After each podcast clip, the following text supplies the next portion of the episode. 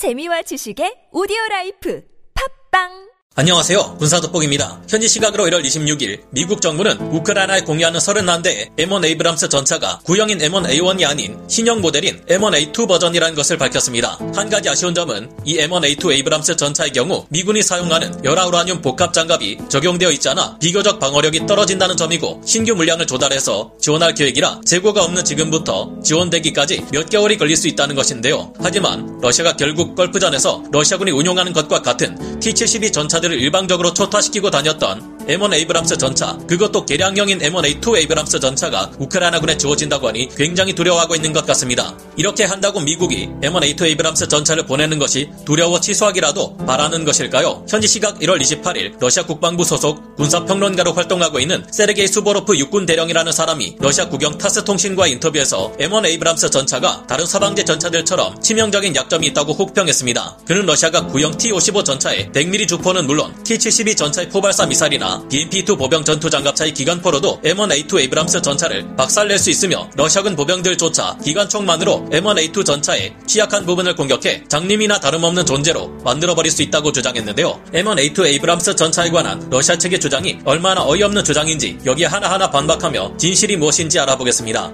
가장 빠른 위스키 정보 공유 플랫폼 데일리 드링크와 함께합니다. 전문가는 아니지만 해당 분야의 정보를 조사 정리했습니다. 본의 아니게 틀린 부분이 있을 수 있다는 점 양해해 주시면 감사하겠습니다. 이번에 세르기 수보로프 육군 대령이 M1A2 에이브람스 전차가 러시아군에 의해 쉽게 파괴될 수 있는 이유라고 든 것은 다음과 같습니다. 미국제 M1 에이브람스 전차는 이라크전에서 구형 T-55 전차에 100mm 주포로도 쉽게 파괴할 수 있다는 것이 증명되었다는 것인데요. 세르기 수보로프 육군 대령은 이뿐만 아니라 RPG-7과 같은 구형 대전차 로켓 등에 의해서도 쉽게 측면 장갑을 관통함으로써 M1A2 에이브람스 전차를 파괴하는 것이 가능하다고 주장했습니다. 그는 사실 전차까지는 필요치도 않다며 러시아군의 BMP-2 보병 전투 장갑차만 있어도 M1A2 전차에 충분히 대적할 수 있다고 주장했습니다. M1A2 전차는 너무나 결점이 많은 전차인데 러시아군의 T-72 전차나 T-90 전차 같은 고성능 첨단 전차들이 주포 발사 대전차 미사일을 사용할 경우 전장에서 맞설 기회조차 주어지지 않을 것이라 강조했는데요. 그가 지적한 M1A2 에이브람스 전차의 약점은 바로 APU 장치입니다. 이 장치는 M1A2 전차의 내부 전자 장비에 전력을 공급하는 별도의 추가 동력 장치인데 일반적인 러시아의 전차나 장갑차의 중기관총이나 보병들의 기관총으로도 쉽게 박살낼 수 있다고 주장했습니다. 이 장치가 박살나면 M1A2 에이브람스 전차는 눈뜬 장님이 된 것이나 다름없다는 것이 세르게이 수보로프 육군 대령의 주장인데요. 그는 M1A2 에이브람스 전차의 가스터빈 엔진은 에어필터가 15분 이상 먼지를 막아주지 못해 전차의 기동력을 떨어뜨린다고 주장합니다. 이 같은 사실은 모래 먼지가 많은 걸프전에서 이미 증명되었으며 야지가 대부분인 우크라이나 전장에 M1A2 에이브람스 전차가 들어올 경우 가동조차 되지 않아 대부분이 러시아군에게 파괴되고 말 것이라고 주장했는데요. 여기까지가 현실에 전혀 직시하지 못하는 러시아 시선이자 거짓말인데요. 먼저 그들의 주장이 완전히 틀린 것만은 아닙니다. 제2차 이라크 내전에서 이라크군 소속의 M1A1 에이브람스 전차가 이라크 레반트 이슬람 국가나 카타이브 헤즈볼라의 호넷 대전차 미사일 RPG-29 같은 무기들에 의해 완파된 사례가 여럿 발생한 적도 있는데요. 그러나 러시아의 말대로 우크라이나군이 운용하는 M1A2 에이브람스 전차가 측면 장갑을 T-55 전차나 다른 보병들의 대전차 미사일에 관통당할 일은 없다고 봐도 무방할 것으로 보입니다. 우크라이나군은 서방 국가들에게서 무엇보다 전차와 장갑차, 보병들이 함께 적진을 초토화하는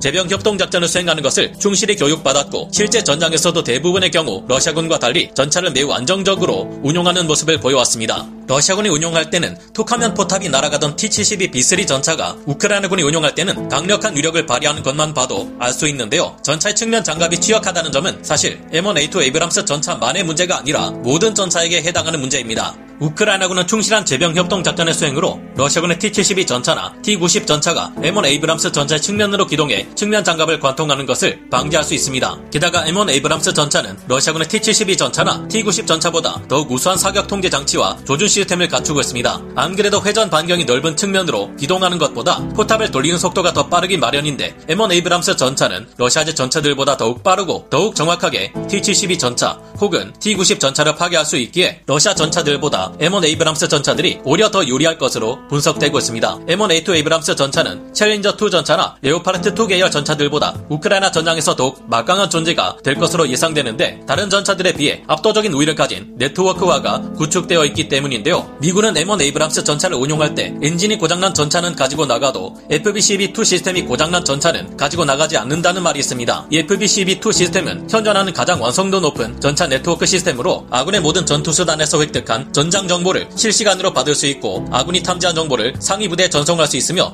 디지털 지도상에 아군 차량의 아이콘으로 쉽게 확인이 가능하게 해줍니다. 당연히 이를 통해 사격 지원 요청도 가능한데요. 미 육군의 연구에 의하면 이 같은 네트워크 전투 능력을 갖춘 전투 차량은 그렇지 않은 전투 차량에 비해 2.5배 전투 우위를 가진 것으로 알려졌는데 이를 통한 전투력 우위는 오히려 M1A2 전차를 운용할 우크라이나군이 러시아군의 기갑 부대를 더욱 손쉽게 격파하는 것이 가능하게끔 도와준다고 볼 수 있습니다. 러시아가 M1A2 에이브람스 전차를 T-55 전차와 비교했는데 실제 걸프전에서의 기록을 살펴보면 오히려 T-55 전차가 처참하게 일방적으로 유린당했다는 것을 알 수 있습니다. 아마 육군 정훈 교육 시간에 소수의 전력으로 다수의 적을 제압한 사례로 임진왜란 당시 명량해전과 함께 언급되는 것이 바로 M1 에이브람스 전차 한 대대 이라크군 T-55 전차 12대의 전투일 텐데요. 당시 다국적군의 M1 에이브람스 전차 한 대는 12대나 되는 T-55 전차에게 기습 공격을 당했는데도 불구하고 역으로 T-55 전차 12대를 혼자서 모조리 다 잡아버리는 가공할 전과를 선보였습니다. 그런가 하면 M1 에이브람스 전차가 발사한 한 발의 날탄이 one shot 2 kill로 T-55 전차 두 대를 한꺼번에 파괴해버리는 기염을 토하기까지 했는데요. 걸프전에서 T-72 전차 대다수가 괴멸에 이르는 동안 파괴할 수 있었던 미 미군의 M1 에이브람스 전차 숫자는 고작 3대에 불과했습니다. 미군에게서 교육받은 우크라이나군 또한 이번 전쟁에서 아군 전차들의 전장 관리 시스템 BMS 체계를 충실히 갖추고 있는 상태라는 점을 감안할 때 실전에서 우크라이나군이 운용할 M1A2 에이브람스 전차의 맞설 기회조차 가지기 어려운 것은 러시아군의 T-72 전차들일 것으로 보이는데요. 실제로 러시아군의 T-72 전차들은 제병 협동 작전에 대한 기본 개념조차 없는지 단독으로 위험한 전장을 무턱대고 달리다가 우크라이나군의 장갑차 공격에도 버티지 못하고 파괴된 사례가 한둘이 아닙니다. 러시아군의 T-72 전차나 T-90 전차가 포발사 미사일로 M1 에이브람스 전차를 무난하게 파괴할 때까지 정찰도 하지 않고 가만히 있을 만큼 우크라이나군도 바보가 아니고 그들이 운용할 M1 에이브람스 전차가 성능 떨어지는 실패작도 아닙니다. 우크라이나군은 정보력과 감시 정찰 능력에서 러시아군보다 크게 앞선다는 것을 개전 이래 지금까지 대부분의 전장에서 증명해 왔기 때문인데요. 러시아 육군 대령이 지적한 M1A2 에이브람스 전차의 가스 터빈 엔진 에어 필터 문제점은 어떨까요? 이것도 시대가 어느 때인데 아직도 이런 오래된 이야기를 꺼내느냐? 대체 군사평론가의 육군 대령씩이나 되는 사람이 공부를 하기는 하나 하는 생각이 들 만한 지적입니다. 실제 걸프전 당시 모래먼지가 자욱한 사막 환경에서 미군의 M1 에이브람스 전차가 초기에 15분 이상 에어필터로 먼지를 차단하지 못했던 적이 있는 것은 사실입니다. 그러나 이로부터 30년 가까운 세월이 지나는 동안 미국은 M1 에이브람스 전차를 수도 없이 개량하며 해당 문제점들을 모두 고친 상태라 더 이상 이 같은 문제가 M1A2 에이브람스 전차의 진격을 가로막을 수는 없는 상태가 되었는데요. 그렇다면 러시아군 육군 대령이 지적한 M1 에이브람스 전차 APU 장치는 쉽게 파괴될 수 있는 걸까요? APU가 전차에서 어떤 역할을 하는지 잘 알고 있다면 오히려 이 APU의 존재 때문에 M1A2 에이브람스 전차를 더욱 무서워해야 한다는 주장이 나올 겁니다. APU 장치는 항공기, 자동차, 철도 차량, 선박, 우주선 등에 필요한 또 다른 엔진으로 추가적인 동력을 전달하는데 반드시 필요한 장치인데요. 전차의 경우 최소 40톤에서 60톤에 육박하기에 특히 육중한 M1 에이브람스 전차에 장착되는 보조 동력 전달 장치라고 할 수 있습니다. 이 APU 장치가 없을 경우 전차의 엔진에 가해지는 부담이 상당한 데다가 이스라엘의 메르카바 전차처럼 엔진이 피격되기 쉬운 위치 에 있을 경우 전차가 순식간에 작동불능 상태에 빠질 수 있기 때문에 장비된 것인데요. APU가 없을 경우 시동용 전력을 제외하고 배터리가 모두 나가버릴 경우